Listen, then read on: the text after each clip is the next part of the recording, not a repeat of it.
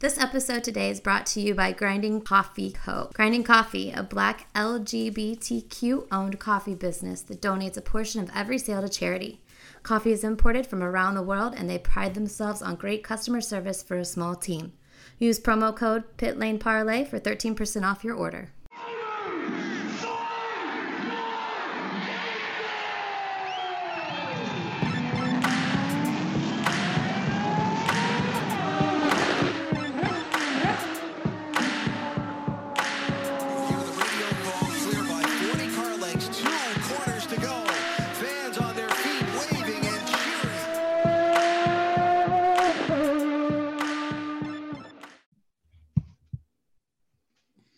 Welcome to another episode of Pit Lane Parlay. I am your host, Mike Jokum. Mick Bridge and Matt both join me, and joining for the first time, special guest, Mister Jake Query. So, Jake, how are you? How's the uh, new radio show going? You know, it's difficult to answer that, Mike, because it takes place so early in the morning, and then I go home and go to sleep, and it's all kind of like a dream. So, I guess it's going okay. I'm still employed. I've made it to Wednesday. That probably, there probably could have been a, like a parlay over under you could have gotten on that, but no, I appreciate it. Listen, I'm, I'm happy to, happy to talk to you guys. You know, I know the work that you do to, to promote um, what now is obviously, you know, kind of a secondary job for me, but it's been really a primary thing I've been involved with for close to a decade and a half now, which is strange to say, but um, things are going well. So I appreciate the time and I appreciate talking to you guys. Yeah, of course. It's uh, it was good to. I, th- I think this year was the first year I actually met you, and I was walking around with Shannon, and uh, obviously we followed uh, you know IndyCar Radio and and all that fun stuff. So I'll I'll let Shannon go with the with the first question here, and then we'll just rotate through the three of us. Oh, okay. Thanks, Mike. Yep, I'm putting you right on the spot. Um, cool. All right. So Jake, um. walk me through like what happened when when you your radio show originally got canceled and what you did in that meantime while you're freelancing. I know you were with IndyCar Radio, but the season's not, you know, all year long. And so what did that look like and how did you get back to ha- now having a full-time radio show? You know, it's a great question, Shannon. I appreciate you asking me that. I So I had done a radio show with iHeartRadio out of Indianapolis. It's interesting because I had originally worked at W I B C, which is how I got into radio. I'd worked in television. And then in two thousand seven, I left Channel six because Vince Welch had called me and said, hey, I'm leaving W I B C. They're looking for a morning sports guy on the radio. I think he'd be perfect. So I made the jump from television to radio, which probably aesthetically speaking is more along lines for what I was made to do anyway. So I made the jump over to radio, and in that capacity, I my dream had always been to be a part of the Indianapolis five hundred radio broadcast. And knowing that I M S was the flagship radio network for the five hundred radio broadcast, I managed to at least get my foot in the door to be able to do I M S radio. So that's how I, I did that. And then when I left I M S in two thousand eight, um, you know, I was doing racing stuff only for like two years. And somewhere around there. And then iHeartRadio, which is the competing radio station to the Fan, called me and they had an opening for the afternoons. And I said, I would love to talk to you guys, but I want it contractually written in that my voice is allowed to be used on both stations, that, that I am still allowed to be on the Fan doing racing, and that the racing people at the Fan would not have a problem with me doing an afternoon show with iHeart. So that was all copacetic. It was all signed off. I was very fortunate, and I've always been grateful for that. So at any rate, to flash forward to your question now, circuitously, when I worked for iHeartRadio in January of twenty twenty, I woke up on the first business day of the year, and I had a text message from the program director, which was my boss, that said, hey, Jake, as soon as you get a chance, Brett needs to see you, who was the general manager of the, of the radio station. And I knew exactly what that meant. That is the equivalent of, listen, they want to see you and be sure to bring your helmet and your Hans device, right? I mean, like, you know what that means. So right. I called and he said, listen, Jake, I need you to come in here as soon as you can. And I said, well, let me ask you this. Is it just me or is it myself and Derek, who was my co-host? And he said, no, it's about fifteen hundred people. And I said, okay. And he said, so I need you in here in the next thirty minutes. And I said, well, if I'm late, are you going to fire me? And he laughed and said, you're right. Just get in here when you can. So on my way there, called, I made two phone calls. Called my girlfriend to say, you're going to pick up dinner this weekend. Um, I called my parents because I thought I might as well tell my parents I'm unemployed before they see it in the paper. And then I called the fan and said, hey, listen, I am effectively right now about to become a free agent. And that reopened the communication with that radio station. Um, and I did some freelance stuff for them in the interim, but I did have contractually uh, a buyout that, that bought me some time. So for all of, and then in March, you know, the world shut down with COVID. So like all of a sudden I tell people, like, you know, I, I got laid off before it was trendy, but like the rest of the world slid back to where I was, right? Where nobody was going into work for March, April, May, June, you know, the, the racing stuff was set aside. I just assumed when I was in Saint Petersburg, Florida in March of twenty, and I was not on the first practice session for lights for the broadcast, I was in my hotel and I woke up and there was an email from Mark Miles that said, we're done until at minimum June.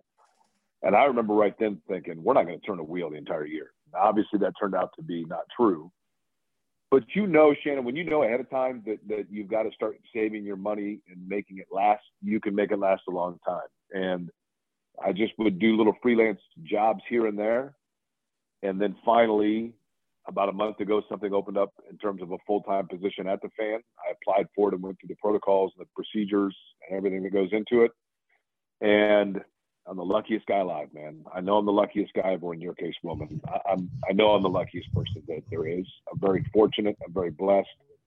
And I'm still waiting for the world to figure out that I don't have much of a skill set. But for right now, I'm going to write it out for as long as I can.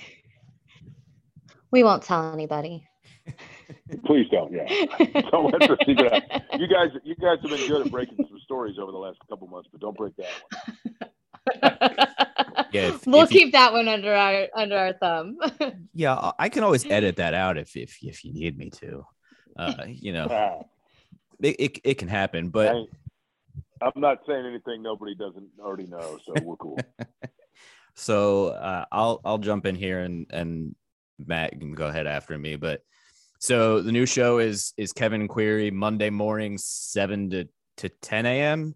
Uh, what's what's it been like? I know you've only done, you know, as we're recording this, two days, but you know, what's it been like so far? What can what can listeners expect? And I guess, you know, for those who maybe aren't in in in, in Indy, where can they? Is it possible to listen online? It is. Um, it's at ten seventy-five the fan dot com is the website. And then, of course, the podcasts are later put up on all of the podcast formats. I mean, notably iHeart, ironically enough. Um, but Kevin Bowen is the guy that has been writing for their website for a number of years. As a matter of fact, he worked for the Colts. And when he was when he left the Colts, um, you know, I at that time, Conrad Brunner, who was kind of a friend of all of us that, that work in the local media, was a writer for the fan's website, and Conrad left the fan. And I remember calling Kevin because he had just left the Colts and said, hey, this is, this would be a perfect job for you. He's a very talented writer. He's extremely knowledgeable, in particular about the Colts, because that's his background. That's where he worked. So he got on board with them. And then their morning show, they had two individuals on their morning show that for various reasons departed the market in terms of being involved in the media. So that elevated Kevin up into being on the radio full time about four or five months ago. And then they had an opening for his co-host, which a number of very worthy people applied for, um, as did I. I think my previous relationship probably helped me in that regard. So I've been paired with Kevin. Um, and listen, I, you know, this is what I, I think Kevin's a really talented guy, very bright. Uh, he's, you know, fifteen years my junior. And so I've just always said, I mean, I've been very lucky that I've had my moment. I've had my, my turn, if you will. And I think Kevin's moment's here. And so I'm happy to be on board to, to help him get and, and rise and enjoy that moment. Um, you know, we go on every morning from seven until ten o'clock in the morning, and we talk sports, and whether it be that, you know, obviously it's very Colts heavy because this is the middle of the N F L season and Indianapolis is an N F L city.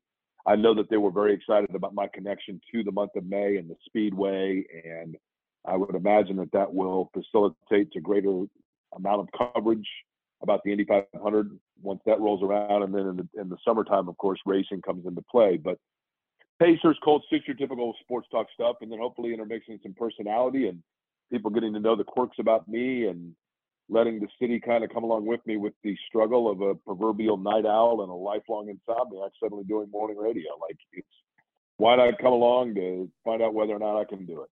So far, so good. Love it. All right, Matt, I'll let you jump in. Jake, congrats on the gig. Thanks for joining tonight. We appreciate it. Uh, you've kind of been downplaying your your skills a little bit, so I'm going to try to to change it up here and uh, uh, give a, be your hype man for a second, I guess. So let's hypothetically say that someone in Hollywood has decided they're going to make a movie about Jake Query. Uh, it's going to be about your whole life and all the all the great things that's gone on so far, everything like that, ups, downs, everything. Who do you think the director would cast as the, the actor that would play Jake Query in the Jake Query movie? And it can't be you. Well, let me begin by saying this. Um, great question. I'm flattered you asked it. I'll begin by saying this. It would be a lot less about who plays me and a lot more about who plays the people that have been in my life, because I've been really lucky to have the best supporting cast known to man. You know, I had, I went through a health scare about a year ago. I was sitting in a hospital room for thirty-one hours, and I tell people all the time, fortunately, I was awake and alert and pretty much okay for the thirty-one hours. I just had to sit there tethered to machines. And, you know, I tell people, the one thing I learned in the epiphany of that moment was you take a look back at your life when you're facing your own mortality. And the thing I realized is that I looked back at my life like a book, and I loved every character. And some characters had more pertinent chapters than others, but I've loved every character in my book. So there would be, it would be like one of these Quentin Tarantino movies with a, an all-star cast. I will tell you that in the terms of my speech delivery, and simply because I'm over six foot three, the person that most people tell me I remind them of is Vince Vaughn. So if I had to pick, I would go with Vince Vaughn only because that's what other people tell me I remind them of. And that might be simply because in old school, he was a sarcastic, angry guy that was totally unaware of his age versus everyone around him. So maybe I shouldn't take that as a compliment. I see the resemblance. Yeah.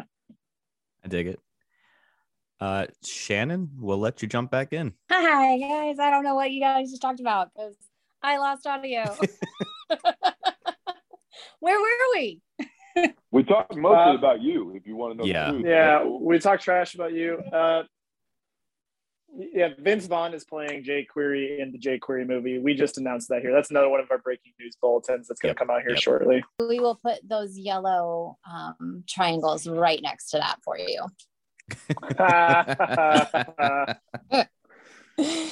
um, okay, so really, what did we what did we ask him? Because I'm sorry, I really did lose you guys. No, I honestly did ask him. Yeah, that was that was the question. Well, yeah. Who would play him in the movie? That was that was a hundred percent. I am not messing with it. You can listen to it. Don't worry. So thanks, thanks, Hickey. I, you don't have to tell us about it because I, you put the whole story on Twitter, which I love so much. But tell us about. You just ran a mini, right? Six months later. I did. I was, you know, it was, it was really interesting, Shannon, because October twenty second of twenty twenty, yeah, twenty twenty. was when I had my heart attack. So October twenty-second of twenty twenty-one was the one year mark of my heart attack. And I think, you know, look, I'm not unique. I mean, everybody has things they've gone through. Everybody has moments. So it's all relative. But for me, that moment, like that, that year was unique because you're constantly thinking, okay, it's three months, it's been six months, it's been nine months. And the one year mark to me was very symbolic, because of the fact that it's one year, but also because that means you've been through everything one time since it happened. And I got up on the morning of the twenty-second, about three weeks before my one-year mark.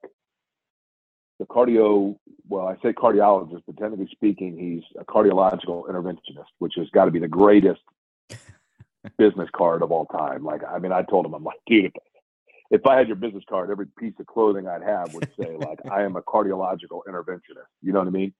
But Doctor Benjamin Mottmann at Community up in Indianapolis, who's a great dude, and is the guy that did my angioplasty and, and saved my life, you know, opened my heart back up from one hundred percent blockage. He texted me about three weeks before the one-year anniversary and said, hey, I don't know what you're doing on the twenty-second, but It's just over four and a half miles from Blind Owl, which is the restaurant where I was when my heart attack began, to the heart hospital, which was where I was obviously driven by my buddy Mac Engel to take me when I had the heart attack. And he said, you know, we'd have to go some side roads, but what do you think about running it together on, on your one-year anniversary? And we had done the mini marathon together at my six-month mark, because during my heart attack, I asked him, do you think I'd ever be able to again do the mini marathon? He said, man, there is so much that goes into that. And I said, well, I'll make you a deal. If I make it out of this room, and I knew the realities, I knew that it was probably fifty-fifty I wasn't going to make it out of that room. But I said, if I make it out of this room and I put myself in a position to do the mini marathon, I want you to do it with me. And he held to his word. And on April twenty-second, which was a six-month mark, we ran thirteen point one miles together. We both knew there was no way they were actually going to do the mini because of COVID, right? But we still did the thirteen point one together on the Monon. And so then on the one-year mark, we ran together um, from Blind Owl to the hospital. And then afterwards, it was really interesting. We we got done, and he drove me back to my car, and he thanked me and said, you know, I just want to thank you for the last year. He's a younger guy. I mean, he's thirty-five. He's excellent at what he does, obviously. And I said, you know, Mom, and like, you don't need to thank me, obviously. I'll forever be indebted to you. I will. There are a lot of cardiological interventionists that could have saved my life that day, but I'm glad that you were the one on shift, because, you know, there's a connection there. And he probably, you know, he has a lot of people whose life he saved, but I was very blessed to have that connection with him and, and that trust in him. And, and for him to say that to me meant a lot, but, it, but my answer is this, like, it was just unique to me, because on that one year mark, I realized that I was coming to the conclusion of the best year of my life. It really was the best year of my life, because not only was, I mean, you know, I was basically encouraged by people to sit around and be lazy. And I mean, who the hell doesn't want that, right? It's the greatest thing ever. But, but, you know, things were just put in perspective to me. And I think I've always been appreciative of things, but you just go to a different level with it. And you, you have a greater understanding, and you realize some of the things that you worried about and you sweated about forever just really aren't consequential. And, you know, I had a, a city that I love dearly reach out to me in a lot of ways and reach out and touch me. And, and it meant the world to me. It really did. And I, I, I will never forget it. I'll always be grateful for it. Um, but, you know, no matter what happens between now and the rest of my life, probably I'll look back on twenty twenty in a year when I didn't have a job. On the second day of the year, I walked into an armed robbery and had a gun to my head. I had a heart attack in October. And it was the best year of my life, because all of it gave me perspectives that um, I was aware of, but they were greatly illuminated. And so I became more appreciative of them. And I'm always grateful for that. I love that, actually, because in a time when people are so mad about everything and find negativity in everything, you found the way to be positive about everything. So that is, well, you know, I, I didn't have a choice. You know what I mean? Like, I mean, I guess I did, but you know, here, here's what I say. And I'm not, you know, look, I'm not trying to, I'll try not to be Stuart Smalley, like, you know, life's great, like, philosophies here. But when I was sitting in that room, you know, he came in, Mottmann came in and said, listen, here's the deal. You know, they saw the E K G printout, and he said, you have a one hundred percent blockage of your heart in the Widowmaker. And he said, we're going to get you in there. We're going to take care of you. And I said, okay. And he explained what was going on, and that the cath lab was being, you know, prepared for me to go in for my procedure, and that it was going to be about fifteen minutes before the cath lab was ready. And I looked right at him and I said, so tell me this, doc, shoot me straight. And he said, okay. And I said, I'm going to die, right? And he said, well, you're in the best place that you could possibly be to stave that process if it were to begin. And I said, that really didn't answer my question at all, which in fact gave me a great answer to my question. Yeah. Mottmann was, Mottmann was extremely smooth and poised. And I mean, he was everything you would ever want in that moment. But he said, I will tell you the next fifteen minutes is very critical for you. And so I had fifteen minutes basically to sit, and everything went quiet. And there was, it was an IndyCar pit stop. It was an IndyCar pit stop on the last stint of the Indy five hundred. And I knew that it was either for me going to go Roberto Guerrero in eighty-seven or it was going to go Gordon Johncock in eighty-two, right? And so all this activity is going on around me, and everybody has a job to do. And like the the, the front left is, is operating precisely on getting medicine into my mouth, and the, you know, the fuel hose is going in to put perfect intravenous medicine into me to, to try to thin my blood out. And I mean, everything had to go perfectly for me. And in that moment, everything went silent. And during that silence, I had a tremendous peace. And that tremendous peace was, I knew that it was going to go one of two ways. And I knew that I left nothing out there unresolved. The people that I love know I love them. The people that I've ever had an issue with, we have long since talked it out. And I just didn't feel like I owed anything. And I certainly didn't feel like anyone owed me anything. And so whichever way it went, I was at complete peace with that. And what I would wish for everybody, or encourage everybody, at the risk of sounding preachy, is that you live your life in a way you feel a comfort in how you're going to feel in that room. Because in that room, nothing else matters but the peace of mind that's going to get you through it. And I'm fairly convinced that peace of mind is the reason I'm talking to you right now. Without the ones like you, who work tirelessly to keep things running, everything would suddenly stop. Hospitals, factories, schools, and power plants, they all depend on you. No matter the weather, emergency, or time of day, you're the ones who get it done. At Grainger, we're here for you with professional-grade industrial supplies. Count on real-time product availability and fast delivery. Call, click grainger dot com or just stop by. Grainger, for the ones who get it done.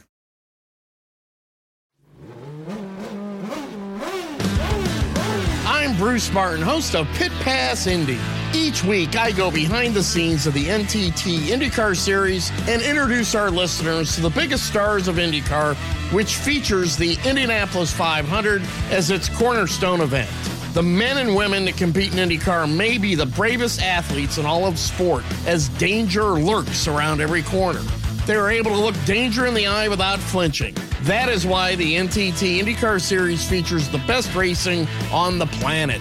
Join me every week as we talk to the stars of IndyCar, including the legends of the Indianapolis five hundred, on Pit Pass Indy from Evergreen Podcast.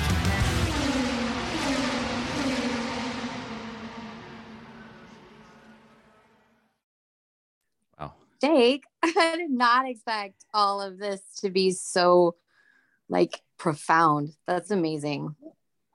I know. I, I feel like I gotta go hug host Mike or something. I know. Now. Yeah. Well, if you're gonna ask me, see, look, my two options are that, or talk to you about the engineering of auto racing, and I flunked every geometry class I ever had, and I, and I got a twenty percent, twenty-two percent in freshman algebra.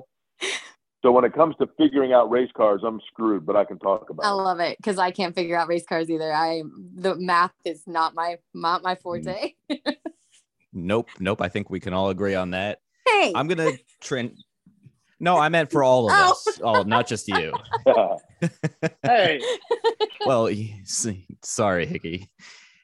You know, kind of transitioning a little bit to racing, but you know, you've gotten to work with Rob Miller, Bob Jenkins, Tom Carnegie, a whole host of amazing characters. But what's, you know, when you look back on it now, what's it like to work with some of the, I guess we could say, legends of, of motorsports? You know, it's surreal. I mean, it's incredulous. It's a great honor. It's a tremendous honor. I, I think for me, listen, guys, I'm just a kid that grew up on the north side of Indy, and I love the Indy five hundred, and I love listening to it. I went to the Indy five hundred for the first time when I was eight and a half years old in nineteen eighty-one, and I've only missed a few races since. And even the races that I went with my dad, I would give my mom a cassette tape and specific instructions on when to record. And, and I would listen to those tapes and listen to the races, driving to school in the morning and, and reenact them. I mean, all of it. So,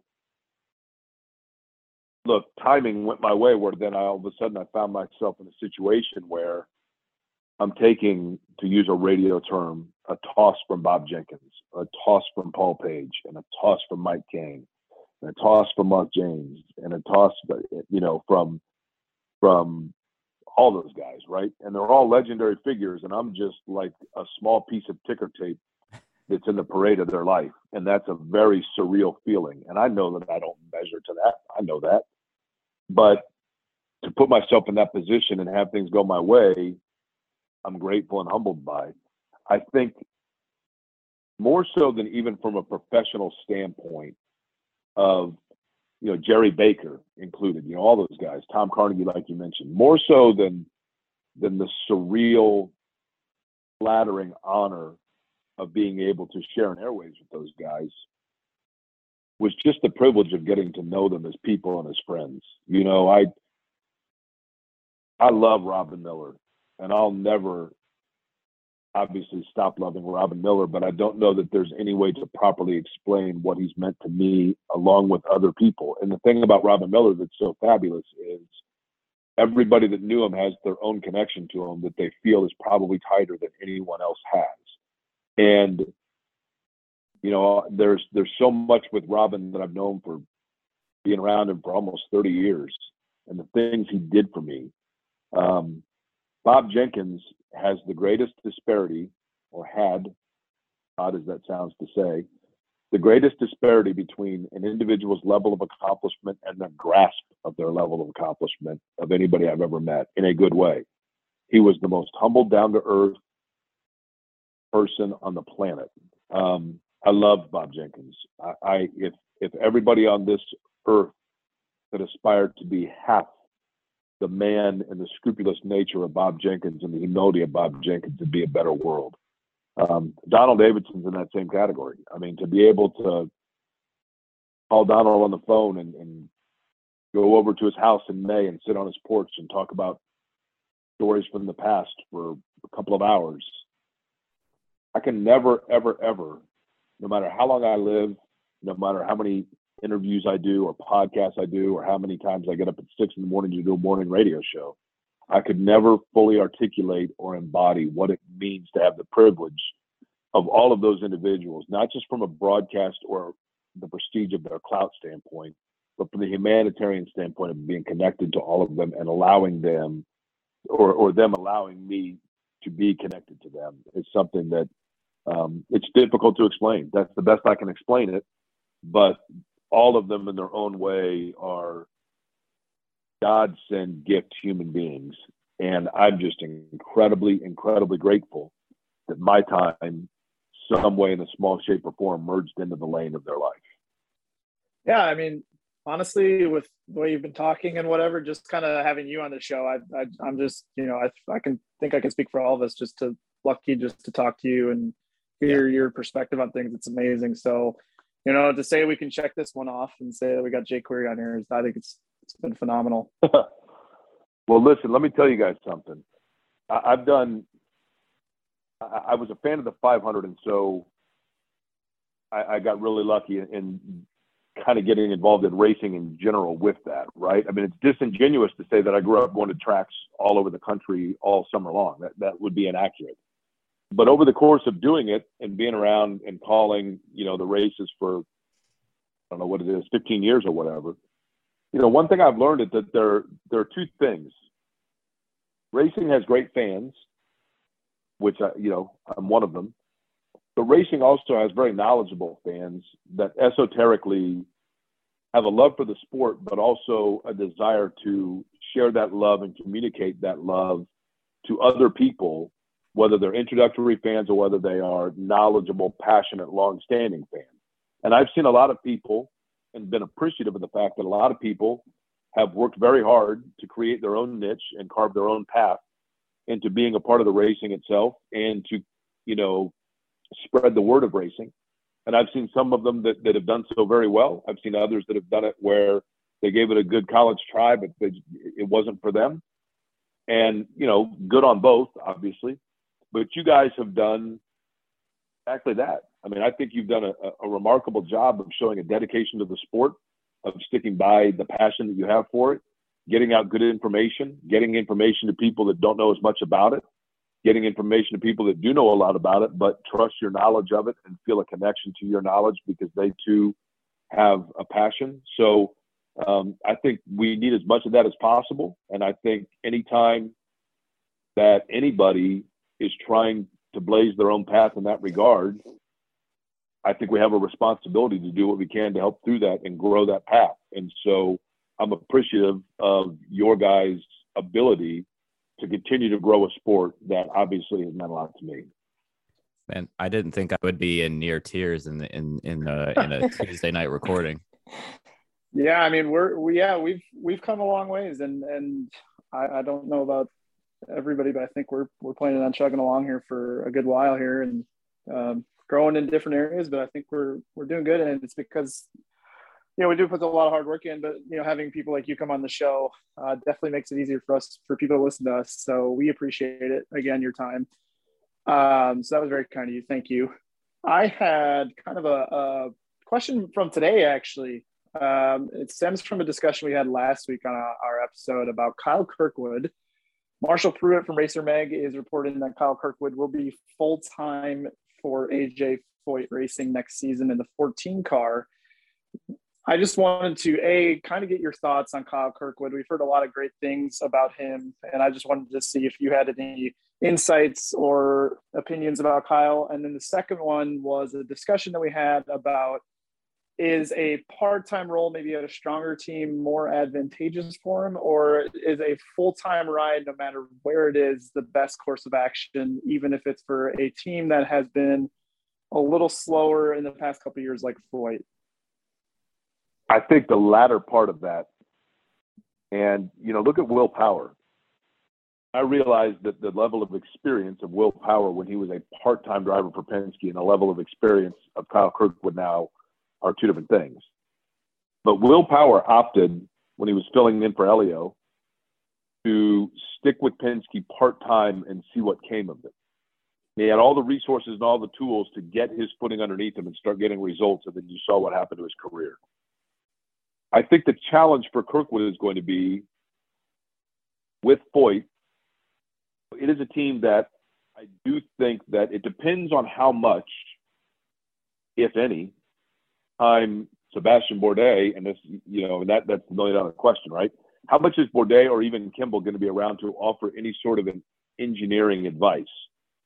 That's going to be the challenge, because regardless of how much success you have coming into, it's still a different car and it's still a different feel. And I think that, that, you know, there's no secret in the fact that with A J Foyt Racing, that engineer or the ingenuity thereof has been, that's been the challenge and that's been the difficult set. For Kirkwood, that is, could you go to a team and get and pinch hit? You could, but then all of a sudden, are you putting yourself in an Oliver Askew position where one or two races, all of a sudden something goes beyond your control, you don't get a lot of laps turned in it, and now you, all of a sudden you're quickly becoming an afterthought. I guess, and I'm not saying Askew's an afterthought by any stretch, but you know what I mean when I'm saying that, you know, he's still trying to, to, to pick and choose like where where he can go in, as he did last year. But in the terms of Kirkwood, I, I can see it both ways. I do think that if you are a young driver that is trying to show your ability to get good results, then it's just like spins of the roulette wheel. You need as many opportunities for that as possible. So while the odds might be stacked up against him with Foyt, he's going to get more opportunities over the course of the, a higher number of races to be visible. The other thing, too, you get a little bit more margin for error. Don't go well for him over a, a year with Foyt. Going to get probably some benefit of the doubt of people saying, yeah, but it's not like he was in the best of equipment. And I mean that as no dis- disrespect to Larry Foyt or that team, but I just think from an ingenuity standpoint, they're a little behind the eight ball. So maybe he gets a little bit of a benefit of the doubt there. If it were me and I was advising him, I would take a hard look at teams that might have a part-time opportunity for him. But if it was anybody other than one of the big three, I would go with safety and numbers and the bird in the hand and go with the full-time ride. I just had a quick follow-up. So when you say the big three, would you say that after this last season, would you say that Andretti is still in the big three with you, with Ganassi and Penske, or is McLaren and Rahal flirting on the fringes of the big three? Yeah, that's a really good point. Um, I guess when I say the big three, I'm not necessarily meaning in terms of the total results at this point, but in terms of the overall resources and the money allocation and the ability to get full-time sponsorship your point's well taken. There's no question about the fact that, you know, look, obviously elevated their profile, right? And Rahal, yeah, to your point, I mean, Rahal can figure out how to get out of qualifying what they're able to do during the races, then look out, right? Because I think Graham would be the first to tell you. I mean, they they've they have race packages and race strategies that have done well for them, but obviously their qualifying efforts are the thing that sets them back a little bit from the, you know, going into or, or midway through the weekend. So yeah, there's not a huge drop off there, just in terms of the overall money would be the difference, but in terms of performance, point well taken. I mean, it's, it's probably now big two and then really good size three, but below that. I would just like to point out that Jake Query, um, has agreed with everything I said last week. So I'm taking that as a win and going with that. Yep. That's, that's totally fair. Uh, Shannon, if you want to wrap it up with uh, any last question, now that, you know, you've gotten some gloating in, we will, I will gladly let you do so. Um, uh-huh. I, yeah, I got one question, but Jake, you have a super huge fan who is a super huge fan because of the Colts. And so I told him that I would um, give you a shout out. So his name is Matthew Saint Thomas. And I told him I would tell you, and he promised to download the podcast. So it's a win-win for both of us. But, um, my question lastly is, what is your favorite five hundred you've attended? And what is your favorite five hundred that you have worked at and covered? First off, I hope Matthew's not listening too late, because if I'm not mistaken, early alarm clock for Matthew, much like me, if, I, if I'm remembering correctly, yep. From tweets. Yep, yep. um, my favorite five hundred as a kid, probably a toss-up. There are probably two that, you know, actually, I would say eighty-seven. I was a huge Roberto Guerrero fan. And I was a huge fan of Roberto Guerrero, second, third, fourth, and second in his first four races. And eighty-seven, after Mario's car went out, I thought for sure it was Roberto Guerrero's day, and I was thrilled by it. I, I was absolutely elated. And then, obviously, Guerrero has the pit problem late in the race, and that surrenders the lead to Alexander Senior. And Alexander Senior takes the lead and goes on to win the five hundred. And it was his fourth win, and I was in the eighth grade, and it was eighty-seven, the spring of eighty-seven. Like, Indiana won the national title in March, and Alexander Senior wins his fourth Indy five hundred and in May, and I'm at Eastwood Middle School, and with the Eagles in football, we were undefeated that year, and like my whole life was, everything was perfect. And Alexander Senior at that time, still resemblance to my dad, and so to see Alexander Senior in At a, you know, not a far off age from my dad at the time, looking like my dad, drinking the milk for the fourth time, sentimentally speaking, and just for a million reasons, because what I wanted to happen didn't happen, but something great and a personal feel for me happened instead. And that's kind of how my life luckily has fallen into place. So I would say eighty-seven. In terms of the best race that I've called or been a part of from a working standpoint, I was working at Channel six for the finish of the oh six race, and I remember being right there when Marco got out of his car, and he looked basically right at me, not to me, but right at me, and said, "Where did the speed come from?" Talking about Hornish.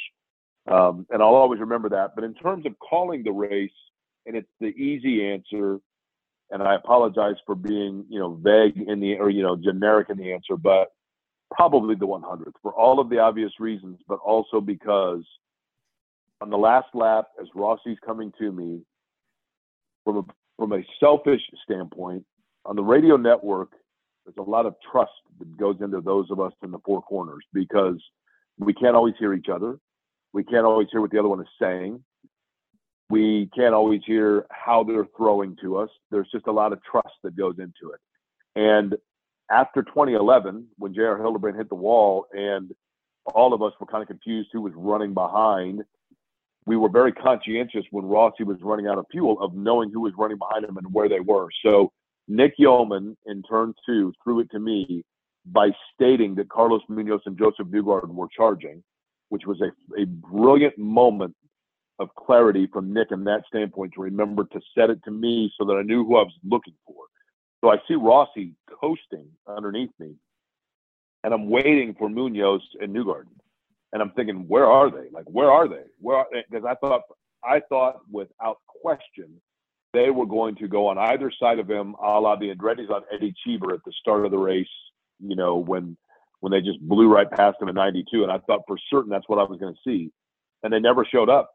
And so I dropped into Chris Dennery with this overwhelming, incredulous nature in my voice of the fact that Rossi was on fumes. And that was the first time that in a in calling a moment of the race that I was able to comprehend and grasp what I was actually seeing.